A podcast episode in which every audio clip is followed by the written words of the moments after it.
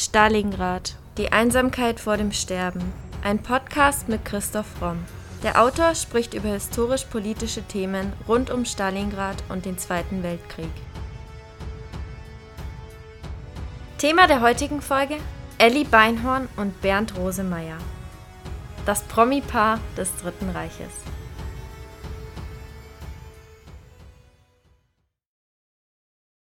Viktor Klemperer schrieb einmal, das einprägsamste und häufigste Bild des Heldentums liefert in der Mitte der 30er Jahre ein Autorennfahrer. Nach seinem Todessturz steht Bernd Rosemeyer eine Zeit lang fast gleichwertig mit Horst Wessel vor den Augen der Volksfantasie. Bernd Rosemeyer war eine Hälfte des berühmtesten Abenteurer-Ehepaars des Dritten Reiches. Ihre Geschichte erzählen wir in der heutigen Podcast-Folge.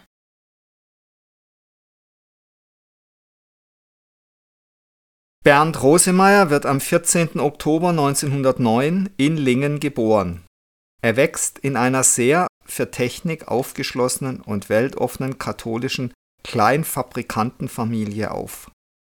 Sein Onkel Josef Rosemeyer nimmt 1896 als Radrennfahrer an den Olympischen Spielen in Athen teil. Dadurch wird bei Bernd von klein auf die Lust am Wettkampf geweckt. Bernd Rosemeyer absolviert eine Ausbildung in der Werkstatt seines Vaters und macht sich schnell einen Namen durch seine Kabinettstücke auf Motorrädern. Er ist ein typischer Lausbub, es wird ihm auch schon früh der Führerschein entzogen, weil er es übertrieben hat. Allerdings kriegt er den dann auch relativ rasch wieder zurück. Elli Beinhorn wird 1907 als einziges Kind einer Kaufmannsfamilie in Hannover geboren. Schon als Kind ist Elli eine eigenwillige Persönlichkeit. Sie träumt von großen Abenteuern, vor allem von Afrika, und wilde Tiere faszinieren sie. Sie hat bereits im Urlaub mit ihren Eltern, Zitat, aus jeder kleinen Sache eine Expedition gemacht. Mit 16 Jahren beendet Ellie Beinhorn die Schule und arbeitet erst als Model und dann als Schwimmlehrerin. Der Wendepunkt in ihrem Leben ist der Vortrag des Fliegers Hermann Köhl 1928, der als erster den Atlantik in Ost-West-Richtung überflogen hatte. Dadurch wird Ellies Neugier fürs Fliegen geweckt. Entgegen aller Widerstände ihrer Eltern geht sie nach Berlin und macht ihren Sportflugschein. Anschließend wechselt sie an die Flugschule in Würzburg und macht dort ihren Kunstflugschein. Später folgt dann eine Blindflugbescheinigung, der B1-Schein und sie ist berechtigt, schwere einmotorige Landflugzeuge zu fliegen, später dann auch noch kleine Segelflugzeuge.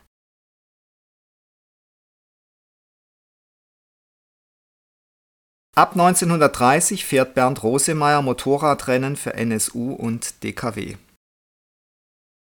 Danach geht sein Aufstieg als Rennfahrer mit großer Geschwindigkeit weiter. 1933 wird Rosemeyer freiwillig Mitglied der SS und erhält den Titel SS-Hauptsturmführer, ohne aber jemals aktiv Dienst zu leisten. Er wird im Nationalsozialismus von den Machthabern als Held betrachtet und als Popstar der Nazizeit stilisiert und für Propagandazwecke verwendet. Mutig, waghalsig und blond entspricht Rosemeyer dem Bild des nationalsozialistischen Helden. Dazu übt er eben einen hochgefährlichen Beruf aus, den des Rennfahrers. Die Kombination dieser Merkmale mit sportlicher Höchstleistung ermöglicht die propagandistische Konstruktion eines Sporthelden. In der Öffentlichkeit wie bei Siegerehrungen und Empfängen tritt Rosemeyer unter anderem mit Hakenkreuz-Insignien auf. Er ist allerdings kein überzeugter Nazi, dafür gibt es keine ernsthaften Hinweise. Auch nach der Machtergreifung pflegt er ein offenes Verhältnis zu seinen jüdischen Freunden, aber er nützt die Propagandazwecke für eine sogenannte Win-Win-Situation. 1934 nimmt Rosemeyer zum ersten Mal an einer großen Automobilsportveranstaltung teil, den 2000 Kilometer durch Deutschland mit Start und Zielpunkt in Baden-Baden. Und da entdeckt man dann auch, dass er phänomenal gut nicht nur mit Motorrädern, sondern auch mit Autos umgehen kann. Und deswegen wird er dann 35, wird er Werksfahrer der Auto Union Rennabteilung in den Zwickauer Horchwerken. Die Auto Union ist damals der große Konkurrent von Mercedes-Benz. Rosemeyer ist 26 Jahre alt. Ellie Beinhorns Fliegerkarriere ist kein bisschen weniger abenteuerlich. Bereits 1931 fliegt sie mit einem stoffbespannten Klemm-Leichtflugzeug alleine nach Afrika, ohne Funk, Radar oder Navigationssystem. Nach 70 Stunden und 7000 Kilometern erreicht sie ihr Ziel, Bolama. Auf dem Rückflug zwingt ein Ölrohrbruch sie zur Notlandung in der Wüste. Vier Tage lang bleibt sie verschollen, bis sie nach einem 50 Kilometer Fußmarsch abgekämpft und krank in Timbuktu ankommt. Dort sendet sie per Telegraph ein Lebenszeichen und wird schlagartig berühmt. Durch die Medien wird sie zum Liebling der Öffentlichkeit. Mit einem neuen Flugzeug landet sie am 23. April unter dem großen Jubel Tausender von Menschen auf dem Tempelhofer Feld in Berlin.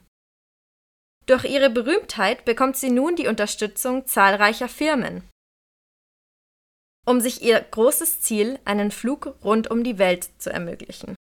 Mehr als 40 Zeitungen wollen den dazugehörigen Reisebericht drucken. Am 4. Dezember 1931 startet Ellie Beinhorn. Ihre Reise ist sehr abenteuerlich. Auf dem Weg nach Bagdad fällt sie beinahe wegen einem starken Sturm aus ihrer Maschine und am Persischen Golf muss sie notlanden. Trotzdem erreicht sie im April 1932 ihr vorläufiges Ziel, Sydney. Dort wird ihr Leichtflugzeug in Einzelteile zerlegt und per Schiff nach Panama transportiert, denn die Route über den Ozean ist für das Leichtflugzeug zu lang. Mit dem Flugzeug geht es über Kolumbien und Chile weiter bis nach Buenos Aires, wo sie ein Schiff nach Deutschland zurückbringt. Am 26. Juli 32 ist die Reise schließlich zu Ende. Beinhorn kommt in Berlin an und hat ihr Ziel erreicht.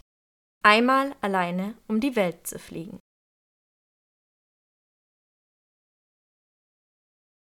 Seinen ersten Grand Prix-Sieg feiert Bernd Rosemeyer 1935 auf dem Madarik-Ring bei Brünn. Danach beginnt sein kometenhafter Aufstieg als der erfolgreichste Rennfahrer international. 1936 beim Rennen in Monte Carlo siegt zwar noch sein Konkurrent Rudolf Caracciola, es gab immer einen großen Zweikampf zwischen Rosemeyer und Caracciola. Caracciola ist der ältere Fahrer, der überlegtere Fahrer und Rosemeyer ist eben jung und tollkühn. Beides sind hochbegabte Autorennfahrer. Man muss wissen, dass das Rennfahren damals noch was ganz anderes war als heute. Es war ungleich viel gefährlicher. Es gab viele, viele Tote und Schwerverletzte. Und natürlich waren die Bremsen, Lenkung, Kupplung und so in, in einem Zustand, da würde sich heute kein Mensch mehr in so einen Wagen reinsetzen. Und trotzdem sind die zum Beispiel bereits auf der Nordschleife vom Nürburgring unter 10 Minuten gefahren. Und wer dort mal war, weiß, was das heißt. In dem Rennen in Monte Carlo wirbelt Rosemeyers Rennwagen um die eigene Achse aufgrund einer Öllache und schlägt mit dem Heck gegen ein Brückengeländer. Ihm passiert nichts, und er taucht mit einer Steinvase auf und meint, Zitat, wenn ich schon keinen richtigen Pokal bekomme, dann will ich wenigstens diesen Top mit nach Hause nehmen.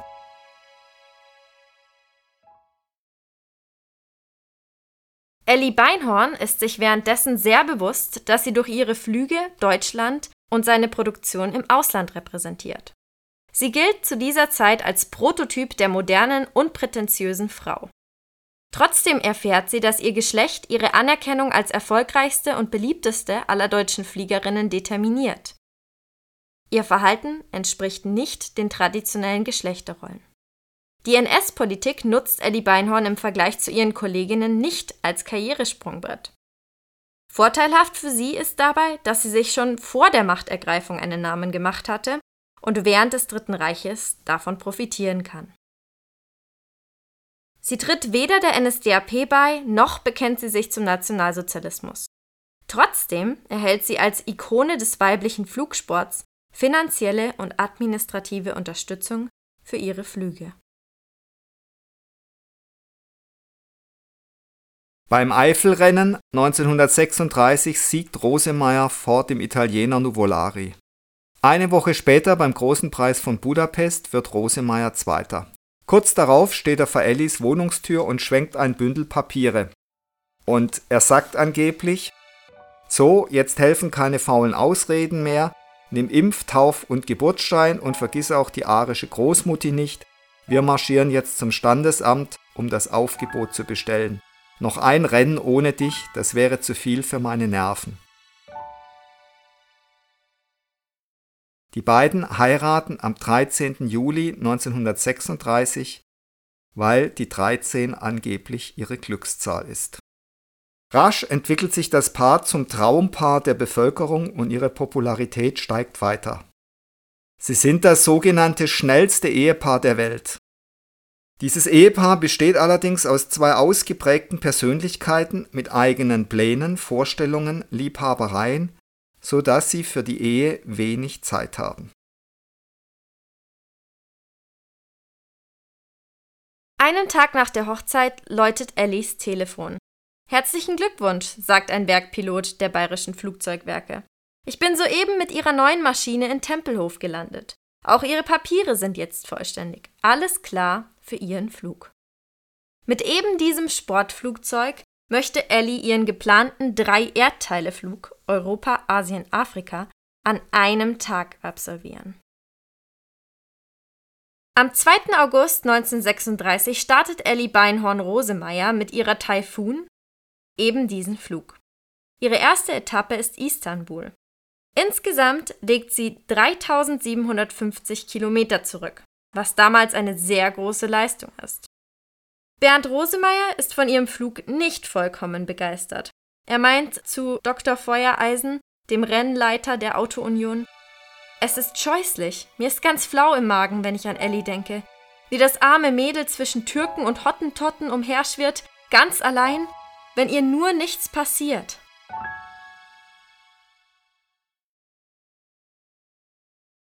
Es ist der übliche unbekümmerte Alltagsrassismus im Dritten Reich. 13 Tage nach der Hochzeit findet der große Preis von Deutschland statt und Rosemeyer siegt überlegen vor seinem Rivalen Caracciola. Zu Elli sagt Bernd, das war ein Ding, ein schöneres Hochzeitsgeschenk hättest du dir kaum wünschen können, oder? 1937 stellt er als Grand Prix-Rennfahrer der Auto-Union diverse Geschwindigkeitsrekorde auf. Das war damals auch für den Autoverkauf noch sehr wichtig, wer also das allerschnellste Auto für die Straße baut. Er durchbricht als erster Rennfahrer der Welt die Geschwindigkeitsgrenze von 400 Stundenkilometer auf einer öffentlichen Verkehrsstraße. Im gleichen Jahr wird Ellis und Bernds Sohn, Bernd Rosemeyer Jr., am 12. November geboren. Am 28. Januar 1938 kommt es erneut zum Duell zwischen Rudolf Caracciola und Bernd Rosemeyer. Ziel ist, einen neuen Geschwindigkeitsrekord auf einer öffentlichen Straße aufzustellen. Der Austragungsort ist ein nationales Vorzeigeprojekt, die neu gebaute Reichsautobahn. Rosemeyers Rivale Caracciola erreicht die durchschnittliche Rekordmarke von ca. 432 km pro Stunde. Am Endpunkt angekommen ist Rosemeyer startbereit, um die Bestmarke zurückzuholen. Caracciola warnt Rosemeyer vor heftigen Windböen auf der Fahrbahn. Hinter der Autobahnauffahrt Langenmöhr-Felden in Fahrtrichtung Darmstadt wird Rosemeyers Fahrzeug an einer Waldlichtung von einer heftigen Windböe erfasst und auf die Mittelbegrünung der Autobahn gepresst. Das Auto stellt sich quer und überschlägt sich mehrfach. Rosemeyer wird aus seinem Fahrzeug in den Wald geschleudert. Er ist sofort tot. Adolf Hitler hält eine Rede zu seiner Beisetzung und sagt, es ist für uns alle schmerzlich zu wissen, dass gerade einer der allerbesten und mutigsten dieser Pioniere der Weltgeltung der deutschen Motoren- und Automobilfabrikation, Bernd Rosemeyer, sein junges Leben lassen musste. Die Nazis stellen seinen Tod als Helden- und Märtyrertod dar. Natürlich gibt es den Vergleich zu Siegfried aus der Nibelungensage. Und all das wird von ihnen gebührend ausgeschlachtet. Übrigens zum großen Unmut von Elli Beinhorn. Himmler macht einen Nachruf unter der Schlagzeile Sein Leben hieß Angreifen, Kämpfen, Siegen und die Benennung eines SS-Motorsturms nach Rosemeyer zeigen die Versuche der SS, von der Popularität des Rennfahrers auch nach dessen Tod zu profitieren. Viktor Klemperer beschreibt die Verbindung von sportlichem Starkult und nationalsozialistischer Heldenverehrung im Automobilsport wie folgt. Die zweite Uniform, in der narzisstisches Heldentum auftritt, ist die Vermummung des Rennfahrers, sind sein Sturzhelm, seine Brillenmaske, seine dicken Handschuhe. Der Narzissmus hat alle Sportarten gepflegt und rein sprachlich ist er von allen anderen nicht derart beeinflusst wie vom Boxen. Aber das einprägsamste und häufigste Bild des Heldentums liefert in der Mitte der 30er Jahre der Autorennfahrer. Wenn der junge Mensch sein Heldenbild nicht von dem muskelbeladenen, nackten oder in SA-Uniform steckenden Kriegergestalten der Plakate und Denkmünzen dieser Tage abnimmt, dann gewiss von den Rennfahrern, gemeinsam ist beiden Heldenverkörperungen der starre Blick, in dem sich vorwärtsgerichtete harte Entschlossenheit und Eroberungswille ausdrücken.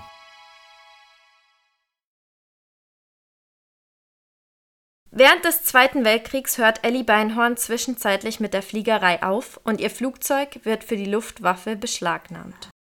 Sie widmet sich in dieser Zeit ihrer Familie, heiratet 1942 erneut, und zwar den Industriekaufmann Karl Wittmann. Mit ihm bekommt sie eine Tochter. 1951 erneuert sie ihre Fluglizenz und verdient ihr Unterhalt fortan als fliegende Reporterin und durch die Veröffentlichung von Büchern und Hörspielen. Erst 1979 zieht sie sich aus der aktiven Fliegerei zurück. Sie sagt zu ihren Jahren in der Luftfahrt, ich hatte das Glück, in einer Zeit fliegen zu dürfen, als das wirklich noch ein Abenteuer war. Ich habe noch diese herrlichen unabhängigen Zeiten erlebt, als man am Himmel ganz für sich alleine war. Ellie Beinhorn stirbt am 28. November 2007 in Ottobrunn bei München. Während Bernd Rosemeyer nur 29 Jahre alt wurde, wurde Ellie Beinhorn 100.